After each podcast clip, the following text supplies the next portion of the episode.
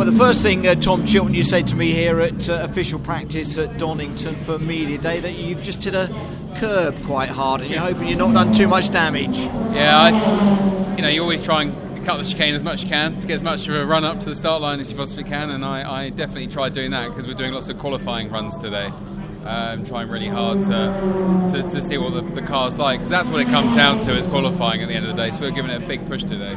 And um, yeah, I just I went too far and I took a lot of curb, and they're just checking said little oil leak that I haven't done any damage, you know. I say, looking at the times up until then, it seems to have gone quite well. Yeah, I, I'm really happy. Like on these days, you don't know what everyone's doing with weight and power, so you know, as much as it's fantastic news right now, I'm, I think I'm P4 at the moment. It's great, but you know, I won't get too excited until we get to Brands Hatch when it's all equal for everyone. What's the RS like to drive? You enjoying it? The four-wheel drive in the RS is mega.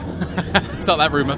uh, it's, it's, a lot. It's a lot. Well, obviously, we are running front-wheel drive. Um, the, the, chassis is. Um, is a lot better. The aerodynamics are a lot better, which is obviously one of the main differences between the ST and the RS in the, the NGTC British Touring Car form. Uh, we got more downforce, less drag, so I'm going better through the high-speed corners. I'm braking later. Um, you know, I'm going quicker up the straights. It's it's all going very well actually. Yeah, and the whole thing about being with. Uh, with uh, you know with the team and everything else. You're excited by the prospect of 2018. You seem to be when you were chatting to Alan Hyde earlier, you know, at the media press conference. Yeah, I, am very very positive about the car at the moment. It's doing everything I want it to do, and if it doesn't, we do a small change, and it's the balance I want.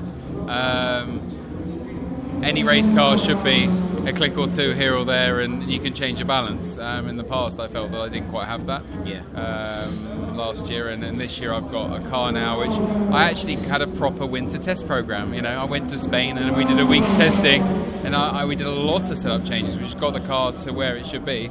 Um, where now we can just do small shifts in the balance with small changes and it's a fantastic car to drive. Yeah, Motorbase seem to be that team as well that want to be competitive, which is exactly what you want as well, Tom. It is, yeah. Um, you know, after being out of championship five years, last year was a, just a bit of a taster for me and dip my toes, and this is the year I want to be British champion. So that's that's what we're going for. But everyone wants to be British champion as well, don't they? I know, but 30, 31 others. 31 others. Yeah. And, you know, in this championship, as we all me. know, is the most competitive championship in the world, really.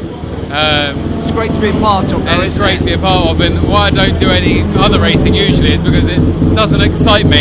Yeah. I do this because it excites me, and that's my teammate James Cole just coming in. just in. coming with his noisy car, and now he's turned it off. But there we shall leave it. Someone else wants to have a chat with you, Tom. All the best in the rest of testing. Hope the damage, uh, clipping the curb, is not too much. But uh, have a good season, Tom. Cheers. Thank, Thank you. you very much. Cheers. Thank you, Tom.